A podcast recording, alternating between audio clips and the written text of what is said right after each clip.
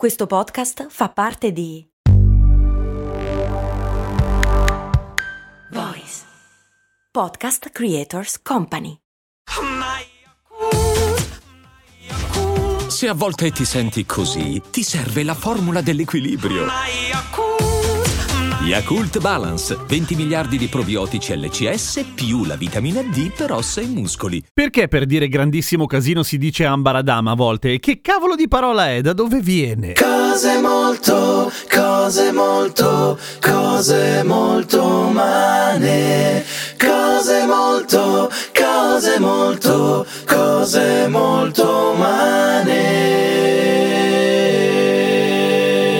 Ciao, sono Giampiero Kesten e queste Cose Molto Umane, il podcast che ogni giorno risponde alle domande che non sapevi nemmeno di avere a volte per dire. Oh, quella dell'Ambaradam è una storia abbastanza lunga e non particolarmente bella. Allora, partiamo dal primo concetto. Ambaradam è un altipiano o una montagna, dove Amba vuol dire proprio montagna. In che lingua? In amarico, è una montagna che sta in Etiopia. Beh, Amiba Edemi in realtà. Ed è un monte particolarmente disordinato? No, di per sé no. Era un monte che si faceva gli affari suoi come sempre. Poi succede che nel 36, fra i tanti deliri di Benito Mussolini c'è quello di riportare l'Italia a essere un impero e un impero per essere tale deve conquistare terre, cioè deve espandersi, così come stavano facendo o avevano fatto Germania, Inghilterra, Francia, eccetera. E quindi decide di fare bonci bonci bobo bom e attaccare con facilità l'esercito etiope e conquistarsi quindi con la guerra di Etiopia una bella fetta di territorio piena di risorse. C'è un problema però, eh, l'esercito etiope non è così sfigato come sembra, cioè tecnologicamente è messo incredibilmente peggio, ma sono agguerriti e incazzati e, e quindi gliele suonano abbastanza gli italiani che pensano con Badoglio di arrivare lì, fare il culo a tutti, andarsene a casa tutti trionfanti cantando canzoni brutte e invece non avviene. Per cui l'idea di quel simpaticone di Badoglio è quella di cagare fondamentalmente sulle convenzioni di Ginevra e usare tutte le armi che erano completamente vietate da ogni punto di vista, cioè i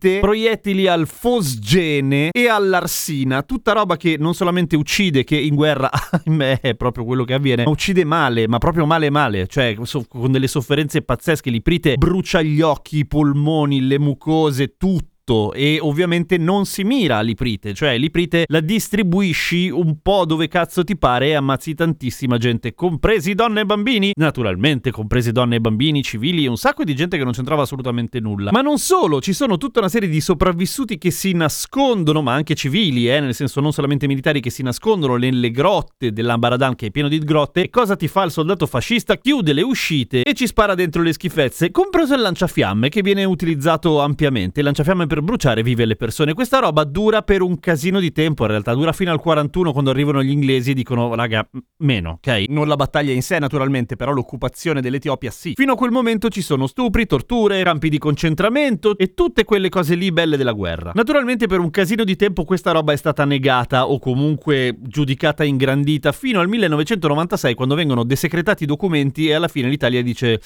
eh, scusate, è stato un genocidio. Abbiamo fatto un genocidio, ok? E tra l'altro non abbiamo portato a casa un cazzo. Anzi, sapete cosa abbiamo portato dall'Ambaradan? Un brutto modo di dire per dire casino rifacendosi a un massacro, e adesso vediamo anche perché, manca l'ultimo pezzettino della risposta, e anche le accise sulla benzina che ancora oggi servono per pagare quella guerra là. Che ridere, eh? Comunque, Ambaradan non è che semplicemente stato un massacro, quindi diventa sinonimo di casino, è che non si capiva più un cazzo in battaglia. Cioè, l'esercito italiano, per essere sicuro di vincere, assolda anche delle tribù locali che non gliene frega una minchia in realtà di uccidere o gli uni o gli altri, vanno dal miglior offerente. Per cui ogni tanto quelle tribù sembrano alleate, invece a un certo punto sono in realtà che ti sparano contro, e poi dopo viceversa. Insomma, un grandissimo casino, un Ambaradan, che però resta un modo veramente stronzo di dire casino. Meglio dire casino, confusione.